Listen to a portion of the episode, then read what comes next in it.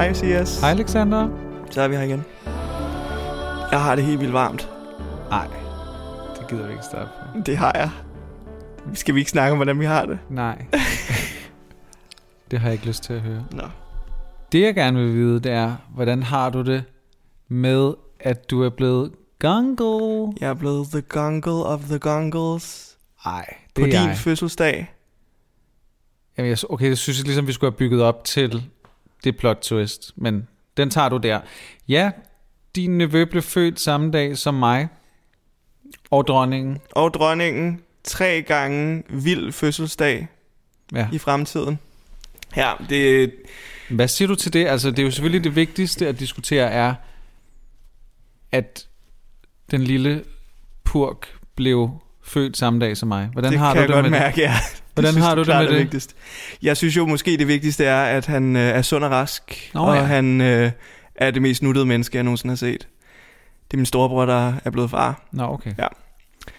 Øh, men selvfølgelig er det også vigtigt, at det er samtidig som, øh, som din fødselsdag. Altså nu, nu kommer der, jeg er virkelig på overarbejde, fordi åbenbart alle mine venner, de har fødselsdag i april. Hvad altså, er det? der er så mange, der er så mange, der er vedder af dem, jeg kender. Knaller man meget lige der omkring den periode, hvor jeg er Ja. ikke så god til tal. Ni måneder tilbage. Ja, men det er jo sådan noget sensommeragtigt noget, er det ikke det? Ja, okay, så man er sådan, man er blevet lidt kuldret, Ja, fået lidt solstik. og så Skal bare gå til den, ikke? Ja. Jamen, det, det er fandme stort, altså, at se. Også fordi han ligner sgu mig, den lille Levi, som han hedder. Mm. Og ligner også lidt min mormor, hvilket min storebror heldigvis også selv sagde, faktisk. Okay. Øh, der er sådan det sjove med sådan små børn. Altså, de er jo helt uskyldsrene og søde, men samtidig ligner de også lidt en, et gammelt menneske, når de ligger der med deres folder. Og, Ja, ja, de skal lige foldes helt ud, ikke? Og så Ja. får de virkelig pæn hud. ja, babyhud er bare... Meget Goals. misundelsesværdig, ikke? Ingen kæmpe store porer, som du har. I lige måde, skat. Ej, jeg har også kæmpe store porer lige her omkring næsen. ja, men det er, en, det er en kæmpe begivenhed, og et kæmpe lyspunkt i sådan en lidt mærkelig tid, Hmm. mm. synes jeg. Og det- jeg var jo enormt nervøs for, om jeg ville kunne komme hen og, og se min nevø øh, det første lange stykke tid her, fordi hvordan havde min storebror det med potentielt smittefar, ikke? Men han har været meget hurtig til at sige, den nære familie kan vi simpelthen ikke undvære i vores nærhed i øjeblikket.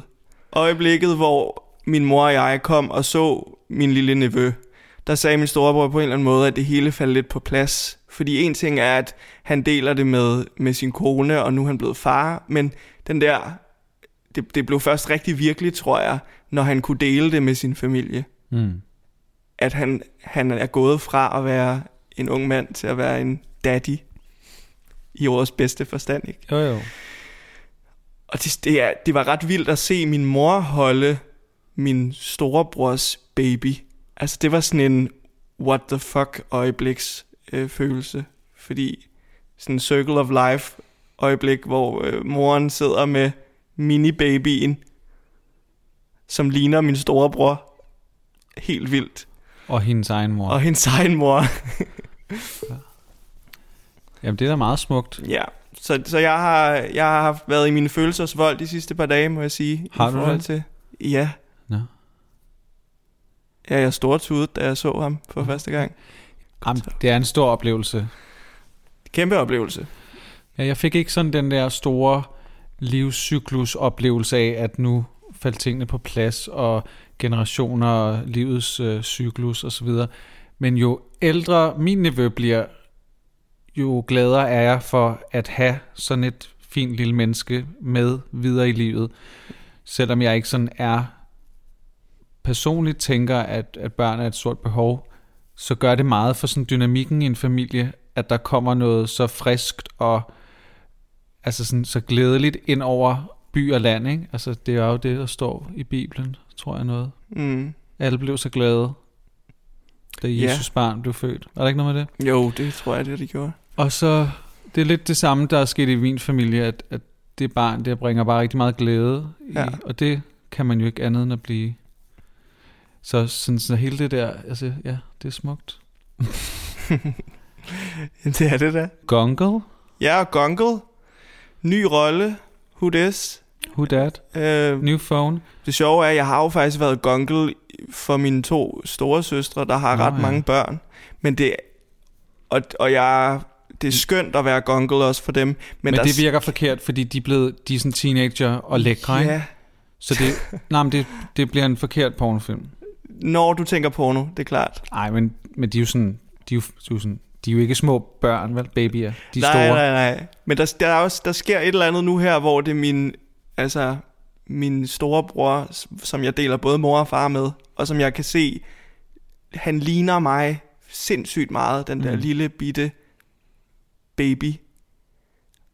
Så, så jeg føler jo også på en eller anden måde, at jeg er blevet forældre for et lille barn, og det er jo, det er jo åndssvagt, fordi det er jeg jo ikke. Ej, men, men, men tag den bare. men jeg tror, Det skal du da bare leve lidt på. Ja. Og det er jo nemlig en fam- familieforøgelse. Altså uanset om det er ens eget barn, så nyder vi jo godt af det på den måde, at som du siger, der kommer et lyspunkt i familien. Mm. Altså et samlingspunkt. Meget samlingspunkt, ja. Det kan du godt altså sådan forvente, at det Mm. bliver. Så man, hvis man har lidt et ego selv, så må man lige til sidestille det en lille smule. Fordi mor kommer til at være fuldstændig ligeglad med dig. Selvfølgelig. Men det ved du hvad, det er sgu fair nok. Det er så fair. Ja. Det er også meget rart. At Og man jeg ikke- skal nok skifte en lorteblæ eller to, hvis Ja, det er med den på. Det gør jeg ikke. Lige, jeg tror, man skal skynde sig at skifte lorteblæerne så hurtigt som muligt, fordi lorten er jo faktisk okay i den her, det her stadie. Ja, god lort. Det er sådan noget grønt, gult stas, som ikke Ja. lugter så meget. Ah. jeg ved jeg kan ikke huske det. Jeg er meget øh, den der gongle, der bare sådan, altså, jeg er der, og så giver jeg alt, hvad jeg har med løb rundt om legehuset, legemad, køkken, oplæsning. Så snart der er noget, der lugter, lillebror, altså så, det er min lillebror, der har fået et barn, ikke? Så er, sådan, så er det ikke mit, altså så har jeg intet med vedkommende at gøre. Så, så er jeg sådan Mariah Carey, I don't know her. Mm. Så, Men jeg ved jo heller ikke, hvordan jeg reagerer, når jeg, når jeg skal håndtere min første lorteblæ. men du har da arbejdet i børnehave, har du ikke? Det har jeg. Vuggestue? Og det var en ikke særlig rar daglig oplevelse, når der hver gang der var blæskift. Nej. Så håbede jeg inderligt på, at det var tisblæen, og ikke den tunge af slagsen, Mm. som satte sig i, i rummet. Og man øh, overvejede lidt, ikke? Fordi man var jo meget ung og uansvarlig dengang. Så man sådan, hvor længe kan jeg, hvor længe kan jeg holde den, dagen. Ah, inden, det værste, ikke? inden der er en af de andre pædagoger, der, der selv lugter den? Jeg skubbede nogle gange nogle børn over mod en af de andre pædagoger. Jamen selvfølgelig. Så det bliver en spændende ny ændring i mit liv, og i min så livsstil, dejligt. kan man også måske våge at påstå. Det bliver så dejligt. Og jeg synes, at det er om noget værd at fejre. Så tillykke. Tak. Men i, i mit hoved har ordet livsstil altid klinget ret negativt. Du er i gang nu. Fordi jeg har altid hørt det i samme sætning som øhm, det at være bøsse er, en, er en, et livsstilsvalg. Altså det er sådan, det taler ind i den der, øh, i argumentet om, at det ikke er noget, man er født som. Det er en livsstil, du kan leve, og det er et valg, du tager, og du kan vælge det fra. Mm. Øhm, og det er også blevet brugt i forbindelse med sådan øh, propagandalov i Rusland, og øh, folk, der siger, at, at man kan promovere sin homoseksualitet. Fordi du promoverer jo din livsstil, når du fortæller om, at du er bøsse, ikke? Jeg tænkte, om det at være bøsse som en del af din livsstil, ikke også kan være en positiv ting. Fordi, hvad er en livsstil? En livsstil er vel dine vaner, det du gør, det du interesserer dig for, alle dele af din personlighed indgår vel i din livsstil. Så alle har vel en form for livsstil, som udgøres af dele af deres personlighed og dem de er. Jamen, det kan helt sikkert være positivt at være, altså leve en bøsset livsstil. Men det ved jeg bare ikke helt, hvad er. Det Nej, tænkte jeg også, vi skulle ikke. dykke ned i. Men for mig er livsstil mere et begreb, man kan tilgå lidt, øh, gå lidt til og fra, frem for at mit liv, det er alt og det hele på en gang. Det er det liv, jeg lever og vælger at, at leve, så er en livsstil, det ligger måske lidt i ordet en stil. Altså det er sådan, så skifter det lidt, ikke? Så vil man gerne være ham der, der læser meget, og så, man, så sidder man og læser nede i solen og med en kop kaffe, og så er man sådan, åh, det er den livsstil, jeg lever, fordi jeg bor i København, og så skal jeg sidde på Stenbroen, og mm. det er meget det, du præsenterer udad til, mm. også samtidig med, det er en masse aktive ting, du gør, Ja. så er det også meget den, det du præsenterer til omverdenen, det er din livsstil. Mm. Hvor at det levede liv, det er meget mere for mig, også det, der foregår indvendigt. Mm. Så når jeg tænker homoseksuel livsstil, så tror jeg meget, det er det, de meget kristne typer i USA og de meget skræmmende typer i Rusland tænker, at det er det at være homoseksuel. Det er den der meget eksplicite in your face livsstil, som de er bange for, og som de tror omvender mm. børn og er propaganda. Mm-hmm. Så det må du slet ikke skille det, vel? Altså mm. det at have et regnbueflag i sit vindue, det bliver garanteret det er for dem en livsstil, ligesom du er fan af et eller andet, eller at du, det er et tilvalg. Måske ligesom at være nazist.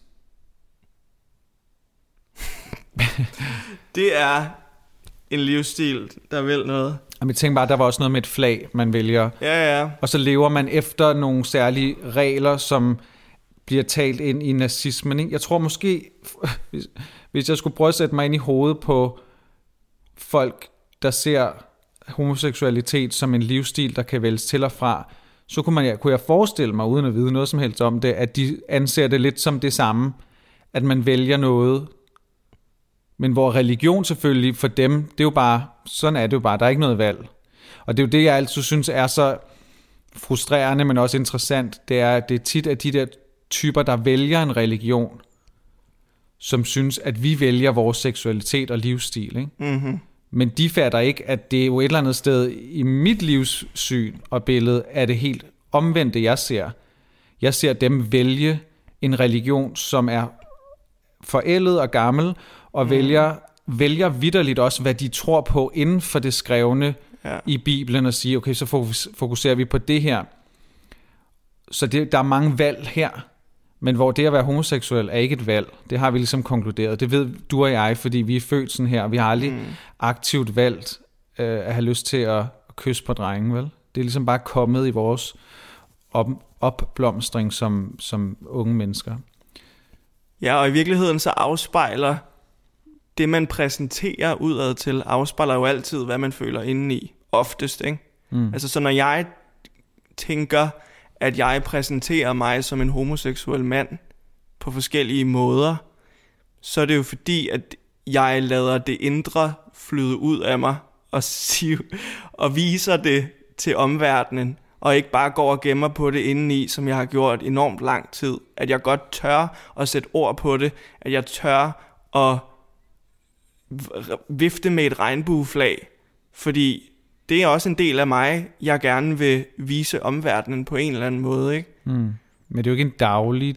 Det er ikke en daglig ting, Ting. jo. Nej, og det er jo det, hvornår... Er det, er det så en livsstil, hvis jeg gør det en gang om året, når det er Pride? Er det en livsstil, øhm, når, jeg fortæl, når jeg snakker om, øh, om homorelaterede popkulturelle ting på min arbejdsplads? Er det så min livsstil, jeg viser? Bliver det en del, så stor en del af mig, at alle kan lure, Nå, men det er fordi, han indgår i en homoseksuel kultur. Jeg synes, det er de meget ting. mere med, at man... Det er et meget... Nu tror jeg, jeg ved, hvad det er. I hvert fald i mit hoved. Livsstil er... At være religiøs, det er en livsstil i min optik. At være veganer er en livsstil. At leve sundt er en livsstil. Og der er ikke noget, det er der ikke noget galt i. Men for mig er homo, at være homoseksuel, og nu sagde jeg for mig, ikke en livsstil. For alt det, du så siger, jamen, at vi er interesseret i Eurovision og øh, danser til en Ariana Grande-sang og sådan noget, det er interesser inden for mm. mit liv. Mm. Det er ikke en stil, jeg har valgt at, at leve efter, at jeg kun hører Ariana Grande-musik, og at jeg i weekenden går jeg til gangbangs. Og, så går, og min ferie er altid på gay cruises øh, til Mykonos. Det er det for nogen, og der tror jeg, at mere vi taler om en livsstil. At man aktivt vælger nogle ting i sit liv, som er homoseksuel øh, orienteret, eller, eller man har behov for at være i særdeleshed sammen med andre homoseksuelle. Mm. Men det er vel stadigvæk også i grænsefladen, eller i mørkelandet, eller gråzonen omkring, hvad der så er en interesse. Ja. Men hvis vi skal snakke liv og livsstil, så, så tror jeg mere, det er noget med, at det er nogle aktive valg, du tager, hvor at vi hygger os til en Eurovision Fest en gang om året, føler jeg ikke er en livsstil. Det er en interesse og noget, vi synes er sjovt at samle om, samles om. Hvis jeg så var medlem af Eurovision Fanklubben, og jeg havde en blog, så ville jeg måske kalde det en Eurovision livsstil. Mm. Eller, ja. eller i hvert fald en Ja, så dyb interesse, at den, at den fyldte mit liv Ja. til dagligt. Um, og så kan man så måske argumentere for, at mit liv også altid er fyldt af, at jeg er homoseksuel. Mm, Men det synes jeg stadig er, det er den jeg er, og ikke en livsstil, jeg har valgt at tage på mig. Mm. Jeg er meget enig, tror jeg. Men så alligevel kan jeg også mærke, at der er en eller anden sådan, sådan hemmelig kodesprog, som hvis du, hvis du er en homoseksuel mand, men så hvis du møder andre homoseksuelle mænd, som dyrker de samme ting som dig, så er der sådan en konsensus om, det her, det forstår vi i vores lille kreds. Ligesom hvis man lavede øh, Eurovision-referencer hele tiden med sine venner, Mm. så, øh, så nogle drag race referencer for eksempel, ikke? Eller et godt eksempel var, da jeg på et tidspunkt på et tidligere arbejde havde en t-shirt på, hvor der stod Vanji. Øh, og jeg gik, gik, op i kantinen, og jeg tænkte, der er ikke nogen, der fatter det her. Det er sådan min egen lille sjove gimmick, at jeg har den på. Og så var der en fyr, der kom over, og så sagde han, Miss Vanji, Mm. Miss Vanji, og så gik han igen. Så det var sådan en lille, okay, vi har sådan en hemmelig homologe. Fordi Ah, han var homo. det tænker jeg jo instinktivt, at han er, når han kommer over på den måde, og lige laver sådan en wink-wink. Jeg forstår godt din reference på din t-shirt. Det er jo ikke ens betydende med, bare fordi, at han godt kan lide Drag Race, at han er homo overhovedet. Men jeg, jeg mærkede bare lige pludselig sådan en, nå, vi forstår det samme, vi er en del af den samme undergrundskultur, Mm. som dyrker det her popfænomen. Ja, jeg forstår godt, hvad du mener.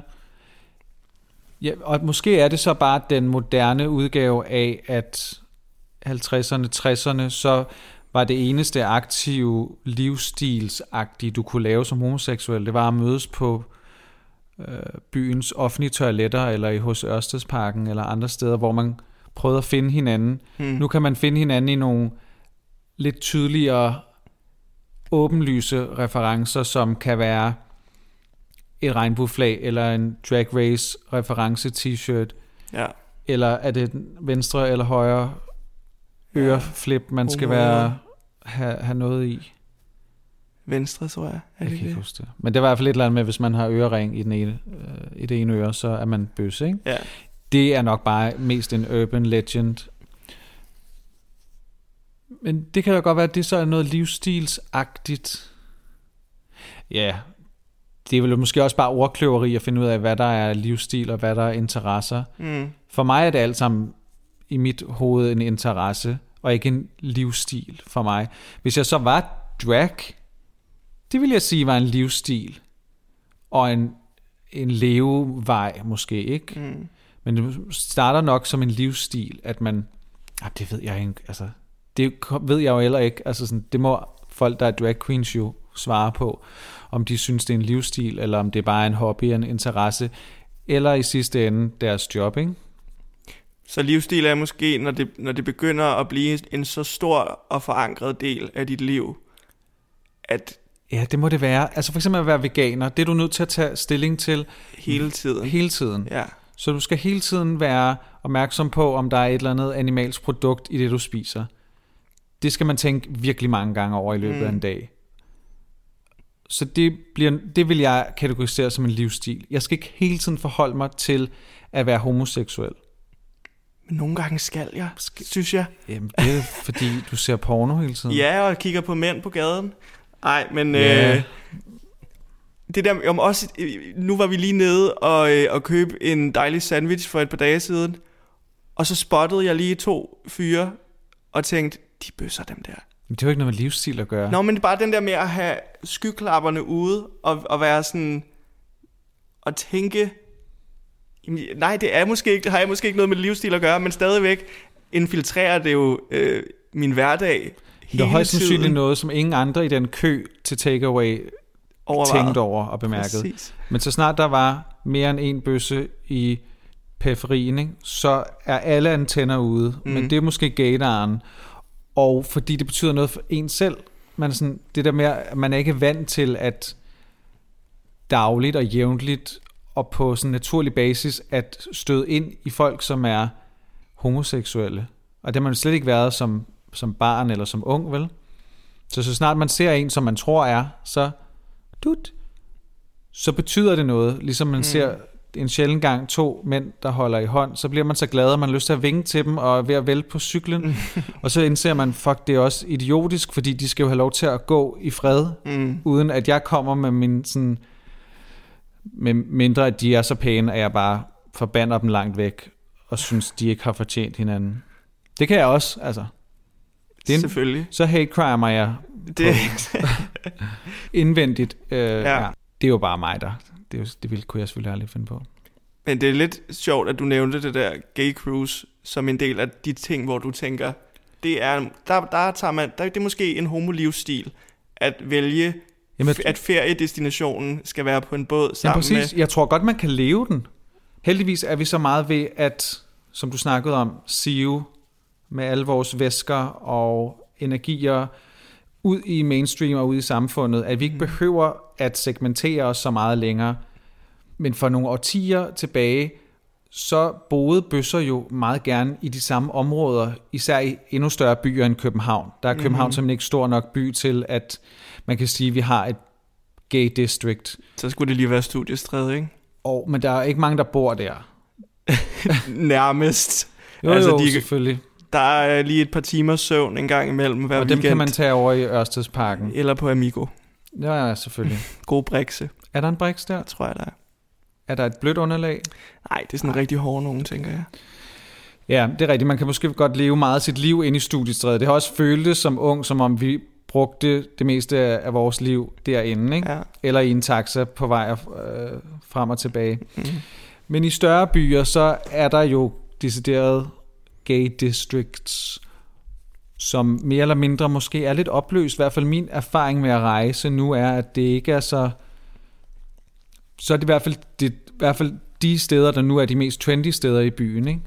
Det er der, hvor kunstnerne og bøsserne har boet. Mm. Øhm, og nu har de ikke råd til at bo der nødvendigvis. Så nu bliver det opkøbt af alle mulige Blackstone-agtige øh, øh, typer. Ikke? Så jeg tror helt sikkert på, at man kan leve en gay lifestyle, hvis du... Okay, så i Danmark, i København vil det være, at du boede lige over masken. Mm. Så går du på arbejde, fordi det er du nødt til. Øhm, og så snart du har fri, så skynder du dig øh, ned på Oscar, for lige at få det sidste sol, der ved Rådhuspladsen, mm. Mm. Regnbuepladsen hedder det. Ja. Og så mødes du med vennerne, der er måske også en lesbisk veninde med, og så er det torsdag, men I skal alligevel ud og danse, ikke? Og så danser I lidt på Cozy, øh, eller måske skal man lige forbi centralhjørnet for lige at mødes med nogen, og så, så det er, nej, det er en onsdag, faktisk, det er ikke en torsdag. det er, det er meget vigtigt. Ja, så man er også lige nede i Pan Idræt, Nå, ja, ja, og lige ja, spille ja. noget badminton med Ja, gutterne. klart. Og så er man, man medlem af en, øh, en hikingklub i weekenderne. Du beskriver jo nærmest min, mit 18. år i, i den her verden lige nu. Du var ikke medlem af en hiking Nej, men badminton var jeg. LGBT-klub. Jamen det kan jeg godt huske, du har snakket om. Det jeg prøver at sige er, hvis du aktivt tager nogle valg, som gør, at du mere eller mindre udelukkende omgås steder, som er LGBT plus venlige, og med andre LGBT-mennesker, så er du stadigvæk lever dit liv åbent og ærligt og dejligt, mm. ligesom jeg synes, jeg gør. Men så er der også nogle aspekter af at leve en homoseksuel livsstil, vil jeg sige. Frem for at man sidder derhjemme og ser Drag Race og hiver sig i pikken til gay porn. For det er stort set den, det livsstil, jeg lever, ikke? Det, det, that's my life, baby. I know. Og ja, og så netop ens ferier, de skal gå til Sitges eller på et eller andet gay cruise. Et Yep. decideret gay cruise, det kunne jeg godt tænke mig, at vi lige dykkede ned i. Ja, jeg har jo set en Netflix-dokumentar, der hedder Dreamboat. Har du set den? Nej, for jeg har nogen i periferien af mit bekendtskab, som har taget på sådan et gay cruise, så jeg har fulgt med på Snap og Story. Så du har the real life øh, documentation. Jeg behøvede ikke øh, mere end det i hvert fald. Jeg, jeg skal være helt ærlig og indrømme, at jeg har været sindssygt fascineret af fester, øh, events, hvor der er så mange bøsser samlet, hvor man kan se en hel masse speedo-klædte, øh, meget veltrænede, solbrændte bøsser, mm. der står og danser til sådan noget øh, semi-techno-musak øh, i vildt lang tid. Og jeg har tænkt, at altså, vil jeg synes, det var fedt at være en del af det? Jeg synes, det er lidt fascinerende. Tænk, hvor mange bøsser, der er samlet sådan nogle steder, ikke? Mm. Men så så jeg den her dokumentar om et gay cruise, hvor den dykker lidt ned i grunden til, at mange af, af dem, der er på cruiset, de er taget afsted. Og enten, nu, nu generaliserer jeg en lille smule, men det er jo gerne. nogle arketyper, der, der bliver skildret i den film, ikke? Enten er det fordi, det er nogen, der rigtig gerne bare vil ud og feste pisse meget, og de vil også gerne måske have lidt sex med en masse mennesker. Øh, og så er der et par stykker, som er taget afsted for at finde venskaber og for at finde kærligheden. Okay. Meget skønt, ikke? Held og lykke. Men held og lykke, fordi øh, plot twist, der er ikke særlig mange, der finder venskaber eller kærlighed på det der gay cruise. Der er masser, som, øh, som knaller en hel masse kahytter rundt omkring på båden. Og der er en forfærdelig scene, hvor der er en, der ikke har fundet en, en sexpartner og render rundt ud på dækket, og der ligger brugte kondomer alle steder. Ja. Og det er sådan... Det, det vil være mit mareridt at være sådan et sted, vil jeg sige. Man kunne også faktisk, uden at være rejsearrangørs analytiker, måske godt spå, at, at cruise, øh, cruise, at hele cruise-industrien nok ikke øh, findes efter det her corona. Så måske er der ikke slet ikke nogen muligheder for at tage på gay cruises, så må man jo finde nogle andre måder. Men ja, det øh, lyder som et mareridt. Var du kildekritisk over for den dokumentar, eller tænkte du, de har også bare lyst til at vise alle fordommene, alle stereotyperne, alt det i gåstegn værste, man kunne forestille sig med sådan en gay lifestyle. Det bare handlede om sex og kondomer og anal. Altså, der var helt klart nogen, der trivedes helt vildt godt med at tage afsted på det gay cruise og, og leve deres bedste liv til de der vilde fester, hvor de havde læder outfits på og hyggede sig med deres rigtig gode venner. Men det føltes meget ægte og som en en til en udgave af, hvad der også foregår på de der cruise-skibe. Okay. Fordi der er, man kunne mærke i nogle øh, dele af den her båd, var der et fællesskab. Der var et skønt fællesskab mellem øh, flere vennegrupper.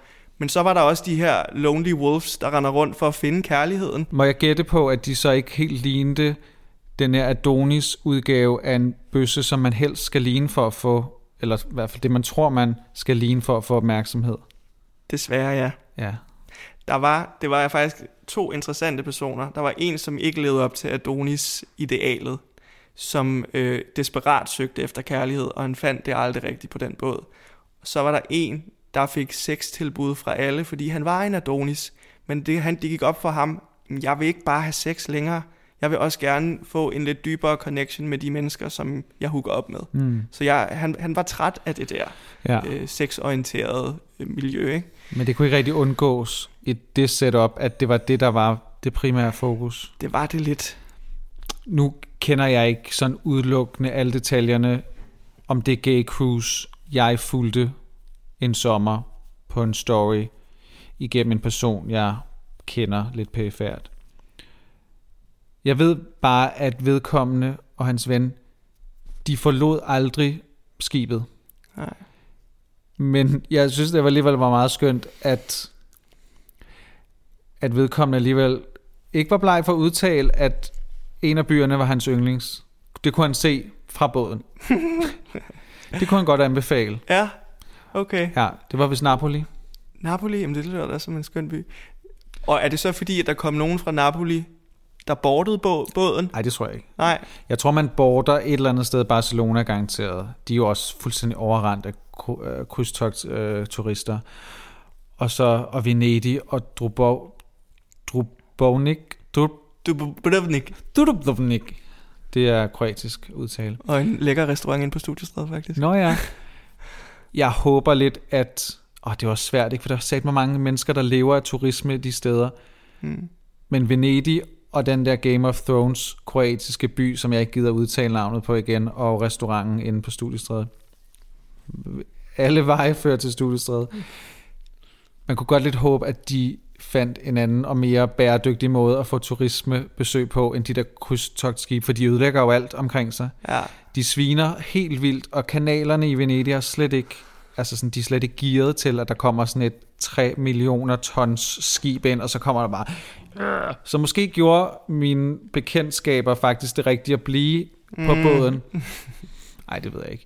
Det, jeg synes, det virker som en forfærdelig måde at holde ferie på. Det må jeg godt sige. Ja. Og at det så skulle handle om at feste hver nat, Det er så og, trættende. om morgenen, og, og så skulle stå op på dækket med en, en overrendt pool.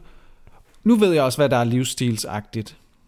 Og det er jo igen, jeg håber ikke, at jeg støder nogen på manchetterne over det, fordi jeg synes, you do you, og lev dit bedste liv, og jeg vil nogle gange ønske, at jeg kunne gøre det samme, og jeg ikke nogle gange holdt mig tilbage på grund af mine egne usikkerheder. Mhm. Mm-hmm. Så når det er sagt, en livsstil er også, hvis du går i træningscenter, fordi du har en gay ferie til sommer. Summer Inden- body coming up.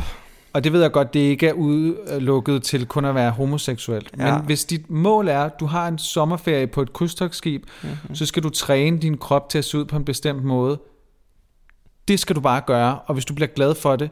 Men det, vi kommer desværre bare til at reproducere en stereotyp måde at være homoseksuel på, hvis det er den eneste måde, man kan holde ud at være på sådan et cruise, det er, hvis man ikke føler sig splicet, eller føler sig lidt for tyk. Er det ikke det, de kalder for pride body?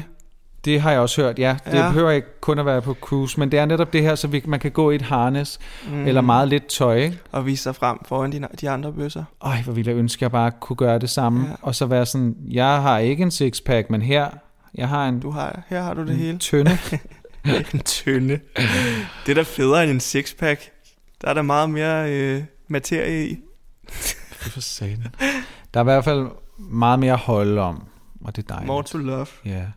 Men det, det, øh, det, det, undrede, altså det var i hvert fald bare, Ja. det var helt vanvittigt at høre, men jeg var samtidig meget fascineret af det, og jeg støtter op om, at man skal, udover at det er en meget lidt bæredygtig måde at rejse på, så synes jeg jo bare, at man skal fyre den af. Men jeg håber, man har sig selv med i Ja. ikke at skulle leve op til idealer, som er så uopnåelige og, og ja. så skadelige for krop og sind, for at kunne være med på sådan en tur. Fordi det kunne være sygt fedt. Jeg vil faktisk godt slå et slag for en gruppe, jeg er blevet meldt ind i, for jeg elsker, jeg er en hiking-pige. Så Pan Idræt har en hiking-gruppe. Har du meldt dig ind i den nu? Ja, altså Facebook, Facebook-gruppen. Nå, skriver du lidt med dem? Jeg har ikke skrevet endnu, men jeg har liket et opslag eller to. Okay. De skal til Nepal her, hvis, hvis det er muligt, til foråret i 21. Og så er der en, en meget spændende rejse til øh, Centralasien, Det er jo right up your alley. Kazakhstan. Jeg havde selv tænkt på at tage til Kazakhstan her til sommer. Det har så af gode grunde ikke mulighed for. Ja. Men jeg tror, det kommer til at ligge oven i noget arbejde. Ellers havde jeg faktisk, kunne jeg faktisk godt finde på at tage med. Det er meget forskellige øh, typer af, af homoseksuelle kvinder og mænd. Og, mm. og der ind imellem Det er jo for helvede at skabe fællesskab. Og det er fællesskaber på kryds og tværs, også af aldre og Ja. ja. kropstyper, og der er ikke, selvfølgelig skal man så kunne et eller andet fysisk, hvis man gerne vil hike, så der er sådan, der er den begrænsning, ikke? Men det er ikke festen, der er omdrejningspunktet. Det er ikke fordi, I skal stå og drikke jer pisse stive, Nej. og eventuelt tage nogle stoffer, og så bare feste hele natten lang sammen. Det er ikke den livsstil. Nej. Man kan jo også have en outdoor aktiv livsstil. Det er jo ikke igen placeret på, om du er bøsse, eller hvad din seksualitet er. Det er noget, du trives så godt med, at du har udstyret. Ikke? Mm. Du har sådan en... Og staven. Du har staven, Du har et, øh, hvad fuck hedder sådan et sæt der? Tankja-sæt. Trank, ja. Du har den gode dude. hvad nu? Har det nogensinde fungeret, det der trank, jeg havde et med på Roskilde et år, fordi jeg tænkte, nu skal jeg være den, der laver mad til mig selv. Og Ja. jeg fik det aldrig til at fungere. Nej, jeg tror måske også, at det er dig. Okay. Og Roskilde. Det er også en dårlig kombination. Jeg ved, Ida og Lasse, de var på Azorerne, og der, havde, der hikede de og Ja. boede i telt og Med spiste mad. trank, ja. Og Nikolaj også, da han skulle bestige et eller andet. øh, Og en spork. Skal du have en spork med? Det ved jeg ikke, hvad. Det er jo sådan en kombination af en gaffel og en ske. Du ved, sådan så du kan skube, samtidig ah, med, at du spork, selvfølgelig. kan Ja, ja. stikke. Ikke? Og en lomkniv, svejserkniv. Ej, svejser. Man ved aldrig, hvornår man får brug for den. Du bliver en kæmpe handybøsse. Men det er det, jeg mener. Jeg kan godt lide at hike og gå lange ture. Det er en interesse. Hvis jeg havde skabet fuld af vandrestøvler og det helt rigtige udstyr, så var vi tættere på en livsstil. Mm. Og det kunne godt være, at det blev mig. Jeg synes i hvert fald, det lyder som et fedt fællesskab. Det var i hvert fald et fællesskab, jeg kunne være med i. Fordi det ikke Ja. handler sådan om konkurrence eller sport, eller, men det handler om noget, nogle oplevelser sammen. Mm. Noget natur, noget med at rejse, noget med at, at opleve ting, man så kan sidde over bålet og snakke om, hvor var det fantastisk. Og så har jeg tænkt lidt over, hvorfor skal det være... Hvorfor har man brug for, at i de her fællesskaber, at der er så mange homo, andre homoseksuelle? Ja, Fordi så i også- virkeligheden kunne vi så ikke bare have, være i en hikingklub med øh, en masse heteroseksuelle midaldrende kvinder. Altså, det, det kunne være, at vi fik lige så meget ud af det, ikke? Men ligesom at vi har fundet hinanden og har en masse fællesnævnere, fordi vi lever de liv, vi gør, og fordi vi er dem, vi er, så er der nogle ting, som midaldrende kvinder, heteroseksuelle midaldrende kvinder, måske ikke kan sætte sig ind i. Ja. Og der er der en kæmpe gave i at kunne kombinere dejlige snakke omkring et lejrbål så, øh, og et trænkasæt, øhm, Det kan altså som også handler være... om, om at være homoseksuel med en, en, øh, en god vandrestav og en tur op øh, på de høje tinder.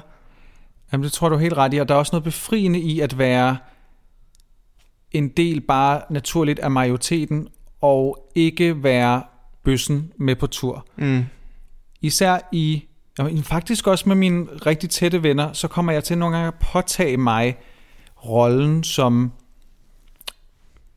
bøssen. Ja. Og jeg, jeg, jeg gør det ikke engang med vilje, men så, for eksempel, vi lavede noget quiz, ikke? Og der er et andet bøssepar, og du var med her i, øh, i fredags, hvor at vi lavede quiz online på Zoom, og så kommer man til sådan at tale ind i sådan noget, nogle jokes omkring, om vi er bøsserne og sådan noget. Hvorfor er der ikke noget mere bøsse spørgsmål? Hvorfor er der ikke noget om Melodi Grand Prix? Ikke? Vi, vi altså, jeg kom til at gøre det. Tal ind i, Mm. at jeg er bøsse, ikke? På, på sådan en lidt irriterende måde måske. Ikke for andre måske, men i hvert fald for mig, når jeg så tænker over det, ja. så er det fedt bare at kunne være bøsserne på tur. ja, du kan, mås- kan måske læne dig lidt mere tilbage i den identitet, Ja, og så lade nogle andre dele af din person blomstre. og du ved, du ikke ender med at skulle sidde lidt vinfuld op på Mount Everest og sidde og forklare om, hvordan det er at være bøsse. Ja, og din udspringssituation og Alt så videre der. og så videre. som man jo har siddet og snakket om altså sådan millioner af gange, og det er ja. altid med de bedste intentioner heldigvis, så det skal man jo bare være glad for, at folk er interesseret i en. Men det er bare ikke altid, man har lyst til at snakke om det på en, øh, en vandretur eller på en ferie. Og derfor giver det jo mening at have nogle homofællesskaber. Altså. Ja. Og så er der nogen, der trives i at øh, køre øh, Pride-rejsen, hvor de rejser rundt i hele verden, hver gang der er Pride-fest. Mm-hmm. Øh, fordi der er der jo også en masse bøsser, der er samlet, og så kan de lære nogen at kende igennem det, fordi de også synes, at det er pissefedt at drikke sig stiv tre dage om ugen, ikke? Jeg tror altså også godt, man kan tage til Pride uden at drikke sig ned. Selvfølgelig. Det kommer jeg bare til. Det er sådan, vi tænker Pride, ja. Ja. Jeg er sikker på, at der er nogen, der også rejser rundt til Prides og, og får noget ud af kulturen, der er i New York Mm. versus Tel Aviv. Mm. Mm. Øh, tager til nogle øh, debatter, til alt muligt. Man kan jo virkelig ja. udnytte sådan et event meget mere, end vi har gjort. Altså, det må vi jo indrømme. Ja, og man kan sige, at hver gang vi har rejst sammen, har vi jo også været interesseret i, hvordan homokulturen var i det land og i den by. Ja, ja. Og det har vi da også opsøgt på en ikke øh, alt overskyggende måde. Det har ikke været det eneste på Nej. vores rejse, men selvfølgelig har vi været interesseret i den der homoklub. Hvordan ser den lige ud? Hvem er der på den? Ja. Hvordan fungerer det? Så vi har partiet sindssygt hårdt, og helst på gay clubs, eller, synes vi, eller karaoke. Ja. Ellers har vi synes det var lidt mærkeligt og åndssvagt. Men det er også nemmere så at, at indskrænke, hvor skal det, man gå hen, Mm. frem for sådan, når hele byen ligger åben for en. Men så har vi også kun sovet tre timer, og så set alt, hvad der var af kulturelle ting, der skulle ses i en stor by. Ikke? Ja. Hvor at jeg kender også nogen, som tager, altså, decideret flyver ned for at blive knippet, eller for at feste. Feste og feste. Feste og feste. Det, det, det er også fint. ja. Vitterligt hver sin smag. ja, ja, ja. Men igen, der tænker jeg, så lever man meget for noget... Ja, det igen, er det en livsstil, bare fordi man er homoseksuel, og man er glad for sex, eller glad for at feste? Det er det jo ikke nødvendigvis. Jeg tror, Ja. sømmet på hovedet, hovedet på sømmet hedder det, Mm. det er ikke så meget livsstil, men det er udbuddet af fællesskaber. Mm. Og der er bare lidt flere fællesskaber, eller de er nemmere at søge. Især som ung bliver du sådan hurtigere luret ind og lemmet ind, det er der ikke noget, der hedder, i de der bynatte festfællesskaber. Ja. Og så kender du hinanden, så kender man hinanden i lidt sådan en sløret, øh, sløret virkelighed, som igen ikke rigtig kan overføres til ædru tilstand, til ægte, virkelige, nære venskaber, som vi så var heldige, at vores kunne.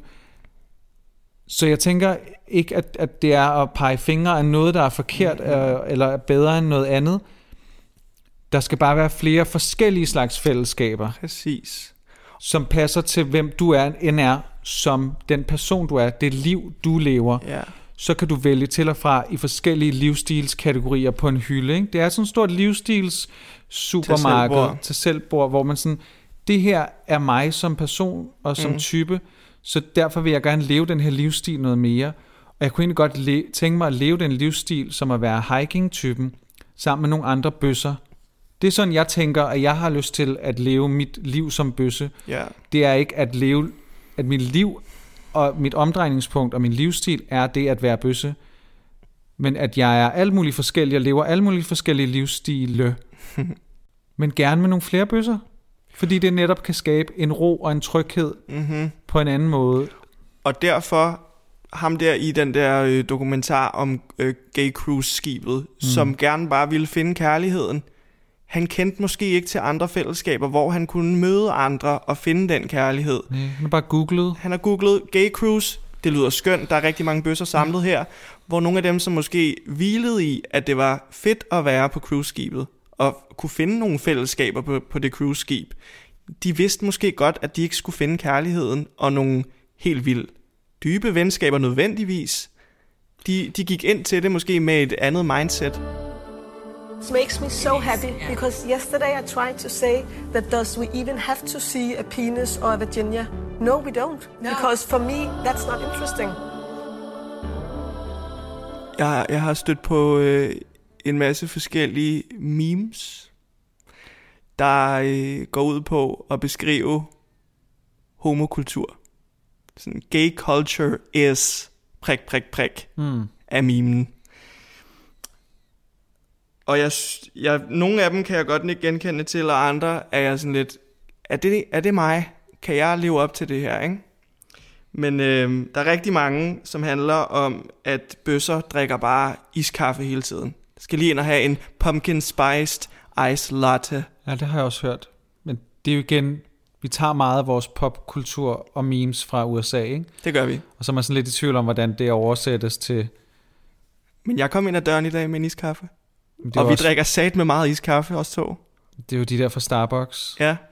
faktisk, som man kan købe netto. Mm. Så det er globalisering, baby. Det it is. Så er der rigtig mange om, øh, at vi elsker brunch. Bøsserne, Bøsserne elsker brunch. bøsser, der bruncher. Ja. Mm. Gør vi det? Altså, du jeg, kan, er god for en brunch, tænker jeg. jeg kan rigtig godt lide kombinationen af, at man på samme tallerken kan have, øhm, kan have laks og cocktailpølser. Mm, Så hvis det gør mig til en bøsse brunch type, det så, tror jeg, det gør. jamen, så, så, så siger jeg ja. Og så er der rigtig mange også, der handler om, at bøsser går rigtig stærkt. Altså, at vi nærmest går i dobbelt tempo, som alle andre mennesker. Ja, som om vi har noget op i røven. det er måske det. Det gør du i hvert fald ikke. Du er Jeg går meget langsomt, ikke? du har det sløveste fodarbejde, jeg har længere set. Men når du ikke danser i hvert fald. Ja.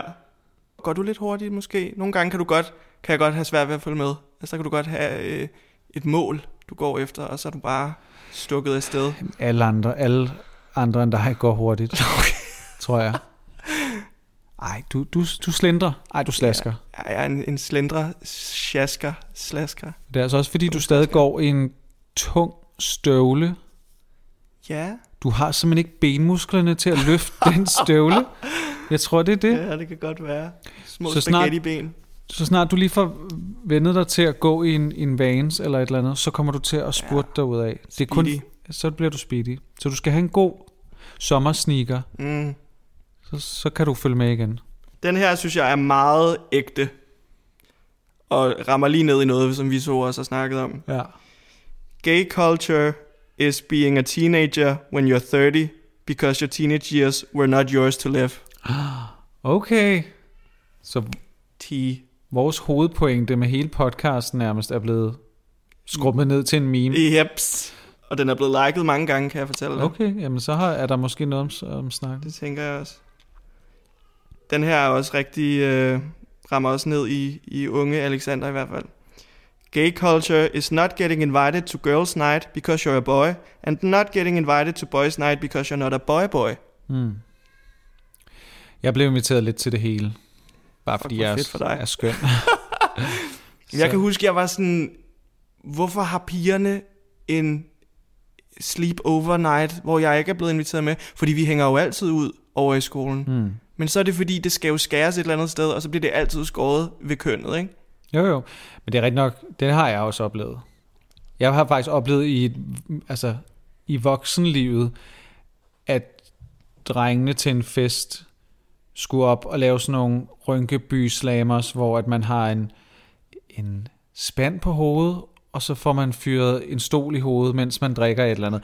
Jeg kan ikke huske detaljerne, fordi jeg har, kun, jeg har prøvet det en gang. Det er derfor, jeg aldrig har været en del af sådan nogle drengefællesskaber. Du skal aldrig gøre det med dit sarte, sarte kranie.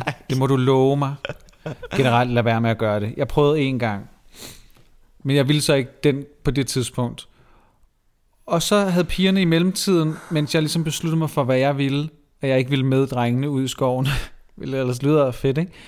Super frækt. Så var pigerne begyndt at tage, så skulle de have sådan noget bare brystehygge i et andet lokale, og vi var ude på sådan en gård, og så måtte jeg ikke være nogen steder, fordi jeg, jeg Når gad det ikke... var pinligt for dem, hvis de Ja, så lukkede, ej, det brysterne. kan du ikke, og sådan noget. Jamen, vi var jo voksne mennesker, det var jo ikke sådan. Nå, okay. Nå, Vi var ikke børn, børn. Det er, sådan, Nå. det er to år siden, det her. nej, Jo, hvem er det?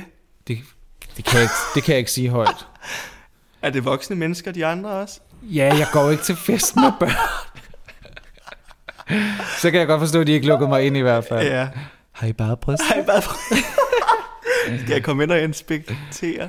Men så fandt jeg nogle af mine tætteste pigeveninder i den gruppering, og så var jeg fuld nok til at lave lidt en scene, hvor jeg var sådan, hvad skal jeg gøre? Hvem er jeg? Jeg er bare sådan en mellemting, og jeg kan ikke være nogen steder, for jeg er ikke en rigtig dreng, og jeg er ikke en rigtig pige, for jeg er ikke patter, men jeg har mandepatter. Nej, jeg ved ikke, hvad jeg sagde. Det var en gengivelse, jeg ikke helt ved, mm. om Mm. er, akkurat, men jeg var i hvert fald ret fuld. Det virker jeg- passende. Hvad? Det virker passende. Ja, ja. at Jeg, du jeg tænker, at det, øh, det, jeg kender i hvert fald godt den følelse af, at man ikke altid lige helt ved, hvor man Hører til, ikke? hører til. Jamen, det og det er da så irriterende. Hvorfor kan man ikke... Det er jo selvfølgelig... Men, Men de det- har jo vidst, at du var ligeglad med at se de der bryster. Men jeg altså, gad heller ikke være sammen med pigerne. Jeg, var, altså sådan, jeg vil hellere være sammen med drengene. Jeg synes bare lige på det tidspunkt af aften, bliver jeg irriteret over, at de skulle lave det der. Ja, opdelingen. Ja, både opdelingen, men også, at det var det, drengene skulle. Ja. Ellers ville jeg sikkert helst have hængt ud med drengene til den fest alligevel. Mm. Så det var ikke et behov for at være sammen med pigerne og sidde og, øh, og nuller brystvorter. Lige det eksempel var bare, at jeg så ikke vidste, hvad jeg skulle lave, med- indtil drengene kom tilbage, og vi så igen kunne feste på lige fod, ligegyldigt køn, at det Mm. ikke blev opdelt. Så skulle jeg stå og vente i sådan et vakuum af intethed, Ja. mens at drengene gjorde nogle drengede ting, og pigerne lavede nogle pigede ting. Ikke? Det virkede bare fjollet, og det synes jeg stadigvæk, nu hvor jeg er blevet ædru to år senere, Ja, at det var og det er fjollet. også lidt mere fjollet, når det foregår i en voksen alder, tænker jeg. Fordi Ja, det var altså, voksen lettere... og voksen, vi var, altså, det var unge mennesker stadigvæk. Jo, jo, men det var jo lettere at, at skære alle over en kamp i forhold til køn, da man var gik i folkeskolen, fordi der, de der forældre kunne ikke altid holde sleepovers for hele klassen. Det ville jo blive helt Ja, ja. uoverskueligt, ikke?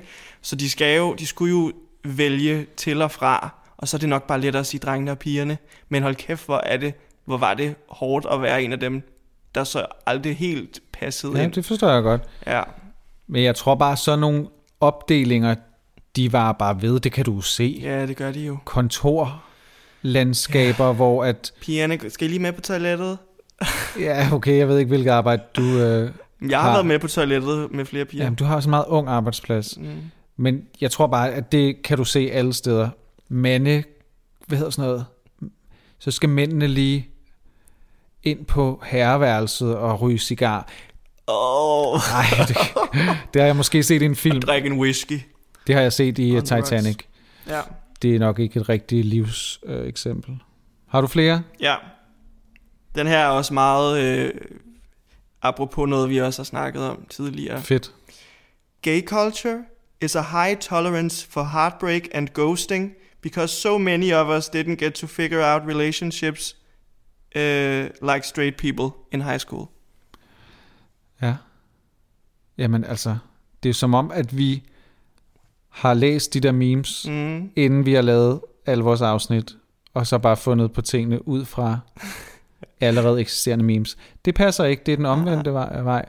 Men det er jo, der kan du snakke om corona Yep. som en global øh, markør for en fælles oplevelse rigtig mange mennesker i verden på lidt forskellige planer afhængig af din økonomiske situation osv. Det er en datingpandemi.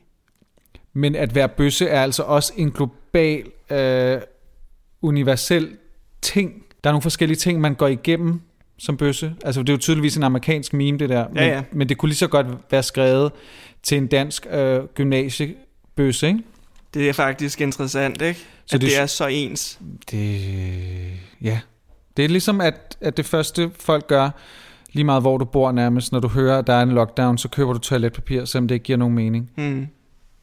Det så man jo over hele kloden. Og det samme at være bøsse, om det er i USA, eller Argentina, eller i Danmark, jamen så har man oplevet noget af det der. Og det er derfor, ting er memes. Det er jo fordi, at det er en generalisering af en virkelighed, som rigtig mange Hmm. kan relatere til. Ellers ville det jo ikke Relatable være content. sjovt. Hvad? Det er relatable content. Det er meget relatable. Skal vi lige lukke ned med en rigtig god en, som jeg synes, man skal leve efter? Ja. Det er en, der skriver her. I'm tired of all these depressing ass gay culture posts. You know what?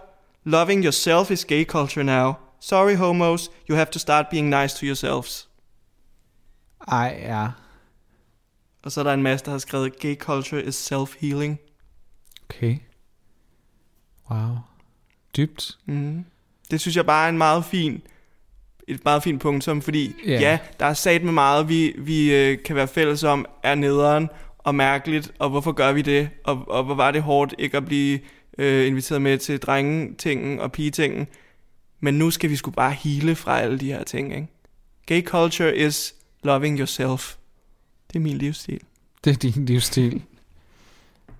Men måske behøver det ikke at være et helt punktum, fordi det taler måske også lidt ind i, at det er lidt nemmere at elske sig selv nu, fordi at det at være bøsse er gået fra at være ekstremt skamfuldt og ikke eksisterende, og noget man skulle gøre i skjul og i skam, til at det jo er blevet trendigt nærmest.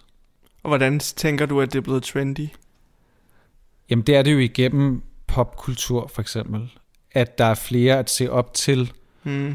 Og der har jo altid været en interesse og noget trendigt. Nu siger jeg ikke nødvendigvis, at trendigt er mainstream og alt, øh, eller sådan, det er jo ikke familien Danmark, så er Mhm. ting jo ikke trendigt nemlig. Men det er jo altid trendigt at skille sig ud, Hmm. at have en vild sko på, som ingen andre havde tænkt på, Ja. at gå med. Og hvis du så går med den sko, som om du ejer hele verden, og det er den fedeste sko, jamen så er alle andre sådan, fuck en fed sko, og så vil vi også have skoen. Ja. Så når bøsser stopper med at være bøsser i skjul og med skam, Ja. og løfter hovedet ja. og siger, jeg er bøsse, så bliver tingene jo trendigt. Når Troy Sivan og andre popstjerner skriver sange øh, om at elske dem, de gør, og åbenlyst lever deres liv, samtidig med, at de er cool musikere, så, så får de jo et, et, et ekstra side edge, hvor de behøver ikke tage stoffer, de behøver ikke at være rockstjerner, eller mm-hmm. øh, medlem af Nirvana, eller eller andet. Altså, de kan bare være cool i sig selv, plus de får deres add-on af at være født som en minoritet. Mm. Så jeg tror, det er det samme som at gå i 8. klasse, når Linda kom med Tower Buffalo-skoen, hvor alle var sådan, shit, Dem en... vil man have. Ved du godt, hvad Tower Buffalo-skoen er? Er det de helt store af dem? Ja, ja, mm. altså Mhm. sådan Ja, en ja. halv meter eller Det sådan var noget. dem, mange i ungdomshuset gik i. Og også i teknomiljøet, tror jeg. Ja, der er mange similarities. Helt vildt. Men det er jo en tosset sko. Det er jo en vanvittig sko. Ingen burde gå med den sko. Men når hun kom og var stolt af den, Ja. det var altså ikke for at sammenligne, at ingen at det er tosset at være bøsse. Jeg, jeg kan ikke helt finde... Jo, men jeg synes, det er en rigtig god pointe. Kan du godt lide pointen? Ja, det kan okay. jeg godt, fordi du har helt ret i øh, noget, når noget appellerer til andre, så er det jo fordi, du virkelig har noget øh, selvsikkerhed i det, du gør. Så hviler du i, Du at du hviler i det, ja. er dig selv. Og noget, jeg tænker på, er også, altså, nogle af alle de her øhm, nye programmer og stærke personligheder, der står frem og øh, står ved deres seksualitet. Der er ikke mange af dem, der heller nødvendigvis læfler for et mainstream publikum. Hvilket jeg synes er ret interessant. At jo mere autentisk du kan være, og jo mindre overforklarende du behøver at være, jo flere hopper med på vognen. Mm.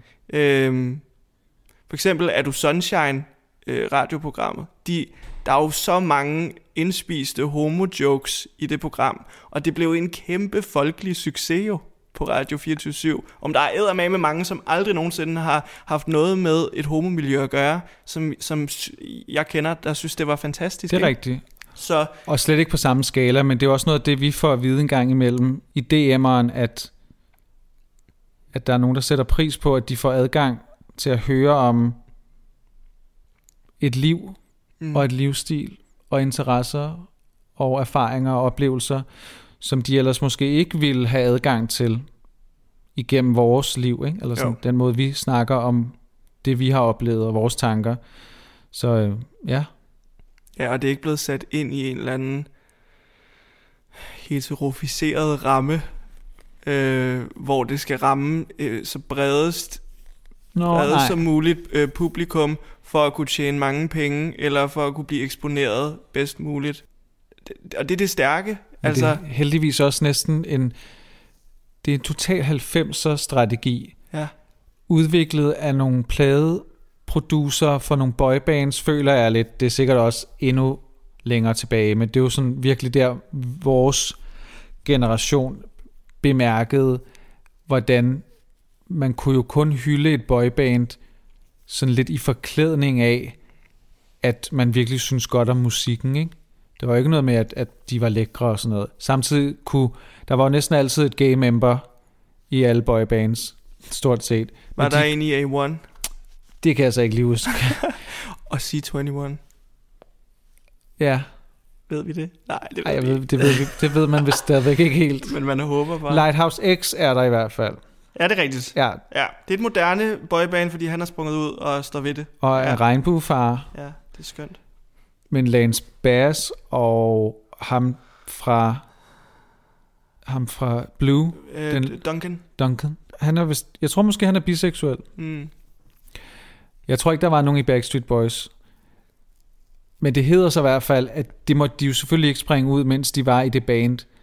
Fordi at piger kan kun lide drenge, hvis de tror, at de kan blive gift med dem. Ja, ja. Men nu viser det jo sig, at piger kan rigtig godt lide drenge, som tilfældigvis er homoseksuelle for eksempel, Ja. fordi at man kunne blive venner med dem.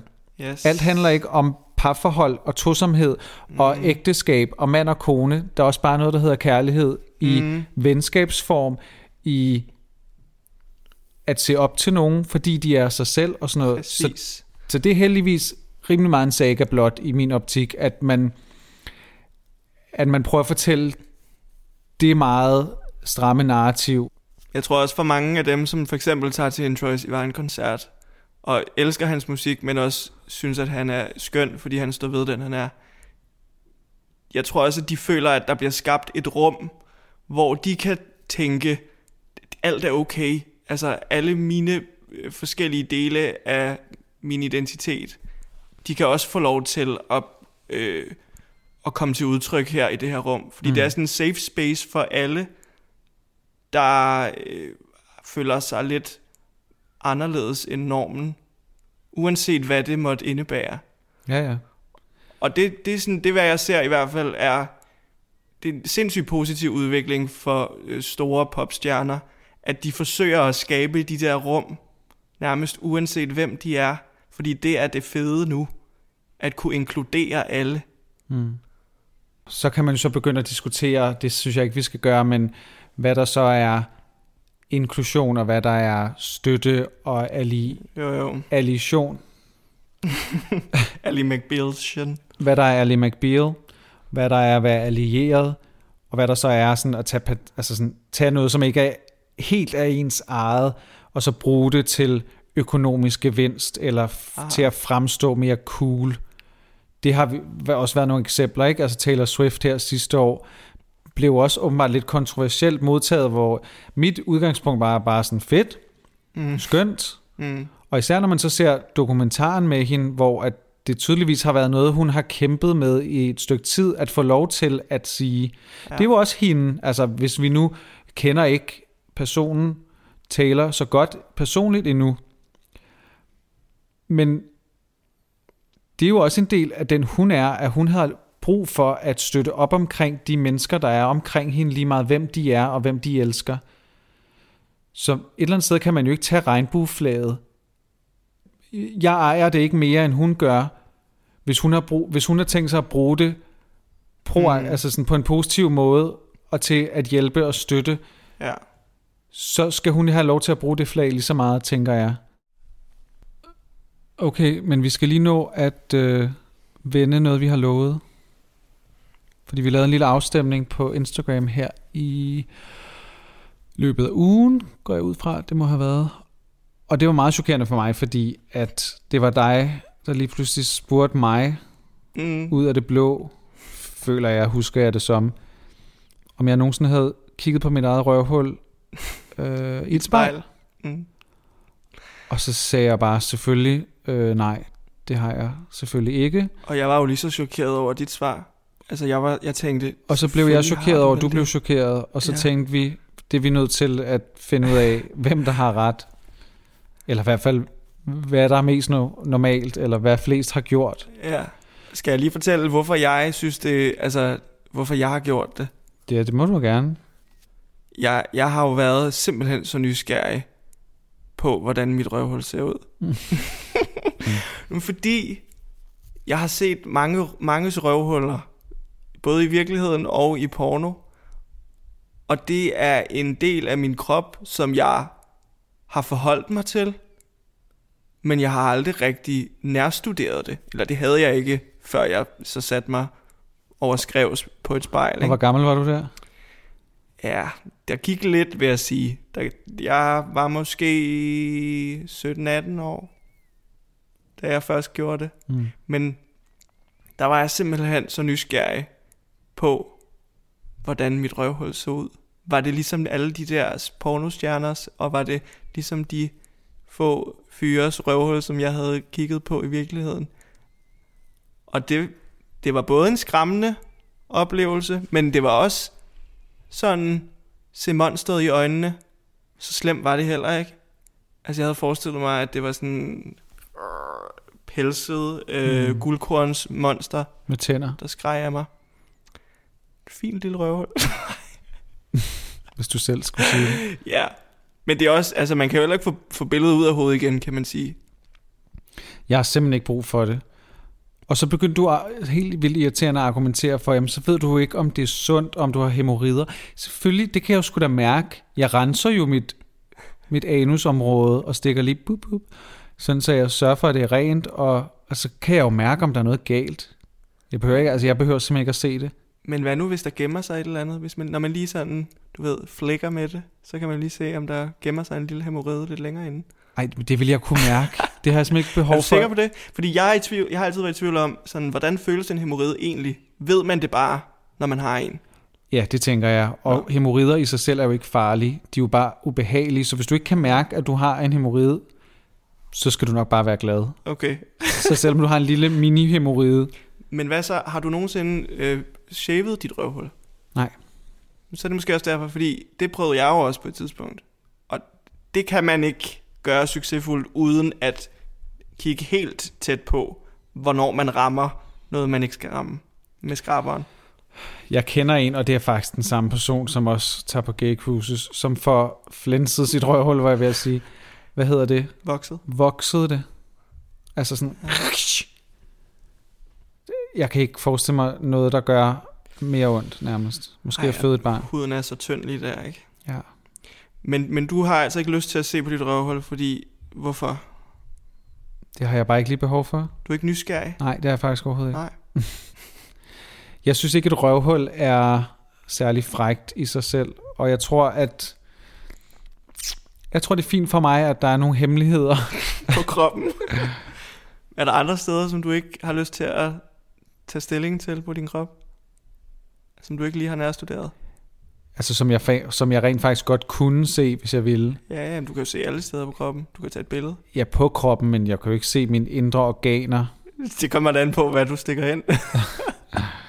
Jeg ved det ikke. Jeg, nej, jeg, jeg har set det meste, men jeg har ikke brug for at se røvhullet. hvad med mellemkødet? Det har du heller kigget på. Nej, der er jo så heller ikke. Men det tænker jeg godt, jeg kan forestille mig, hvordan det ser ud. Nå, men, men, jeg, men altså, der var flest, der jo havde kigget på deres røvhul, ikke? Hvor mange var det? Jamen, det var jo så lidt irriterende for mig, men det var 75 Procent. procent. Og der var mange, der svarede, så det var ikke bare sådan En lille stikprøve. dine tre venner og min ene ven. Så jeg vil sige, at det er, det er en Gallup-undersøgelse værdigt. Hmm. Det kan vi godt konkludere, at de fleste, der følger os, så måske der er stadigvæk en eller anden form for segmentering af mennesker, de har i hvert fald øh, gjort det samme som dig. Så det kan vi jo bare altså, skud ud. Det gør det. Elsk dit røvhul, Ja. Ja, forhold dig til det. Kig på det. mm, hvis du Dub har lyst. det. Ja, altså jeg, jeg kunne ikke forestille mig, at jeg kunne holde mig tilbage og ikke gøre det. Nej, men det tænkte jeg altså også, for der var også en del, der var også en del kvinder, der svarede, ikke? Jo. Og der har jeg hørt, at man nærmest bliver bedt om af sundhedsplejersken, eller hvad det hedder, skolelægen, Ja. i sådan noget seksuel undervisning, at det, det er godt lige at tage et spejl derned, og så kigge på din fisse. Og der er røvhullet jo ret tæt på, ja. Og så kunne jeg forestille mig, at, at så gjorde man lige, der var aldrig nogen, der har fortalt os, Kig lige på røvhullet en tag en kigger på røven. Prøv lige at sprede din ringmuskel, og kig op i uh, Mordias bjerge. Oh, Mordor. Mordias. ja, Men tænk, hvis det så var Mordor, der var oppe i din røv, og ikke Rivendale. ja. Helt smukt, og der lugt dufter af roser og vandfald. Men det gør der jo ikke. Altså, så de åbner der- du op for dit røvhul, og så er der bare lava, og det strømmer bare ud. Og det ved du, der gør, for du har altid ondt i maven og lidt tynd skid. Jeg havde, jeg havde ikke brug for at få det bekræftet med mine øjne. men har du så ikke... Fordi, hvad så efter du har tørret dig? Det er jeg interesseret i det her. Fordi jeg kan jo godt være nogle gange lidt nervøs for, sidder der lige en, en lille bitte stykke øh, toiletpapir? Fordi nogle gange kan de godt rulle sig sammen i røvhåret. Mm. Og jeg vil jo gerne lige være sikker på, hvis nu at der er, jeg ved, der er nogen, der skal bare en lille smule tæt på numshullet. Så vil jeg gerne lige være sikker på, at der ikke lige sidder sådan en lille f- øh, flæse. Jeg vil ikke have sex med nogen, hvis jeg imellem bad og sex så også lige har været ude at skide. Så vil jeg gå i bad igen, og det håber jeg også, du gør. Nå ja, men nogle gange Ej. jeg lige efter med noget toiletpapir. Du er klam. Nej. Nej, du er fin. Men det, det kan jeg da godt lige... Nå, så kigger man lige. Ja, den var ren, den var god, den var fin. Er sted med dig ind i sengen. Så du gør det ofte nu? Nu tjekker du altid lige, hver gang du har tørret din røv? Nej, det gør jeg ikke. Men, men øh, hvis stemningen de er til det, så ja. Så, Men det synes jeg bare, du skal leve dit bedste liv at gøre. Mm. Jeg har ikke, jeg, det er ikke fået mig til at blive overbevist om, at jeg skal gøre det samme. Det er også meget den position, jeg ved, jeg skal sætte mig selv i, for at kunne se det røvhul. Jeg, jeg tror ikke, jeg har lyst til at se mig selv derfra. Men du kan jo vinkle spejlet, så det kun er røvhullet, du ser, så du ikke ser andre områder rundt om. Nej. Har du ikke sådan en lille håndspejl? Nej, En lille sm- sminkespejl? nej, det har jeg ikke. Nå. Og på den On that note, ja. synes jeg, at vi skal runde af for i det kan vi aften. snilt. Eller for i dag. Kommer an på, hvornår man lytter. Det var det for den her gang. Ja, jeg tror ikke, vi kan vride mere ud af det bøsse håndklæde. Ja, er det dejligt alle sammen? Ja, Nyd, nyd vejret, nyd hinanden. ja Nyd- foråret. Foråret er på vej. Danmark er ved at åbne op lige så småt. Ligesom mig. Du vil altid ende på et røvhuls Selvfølgelig. jeg det. øjeblik. Ja, det skal man da bare gøre. Vil du, vil du se mit røvhul? Vil du se min, min smukke, min smukke røvhul? Er det en film? Hmm. ja, den ligger på Pornhub. Ja, den vil jeg gerne se. Fedt. Okay. Hej hej. Hej.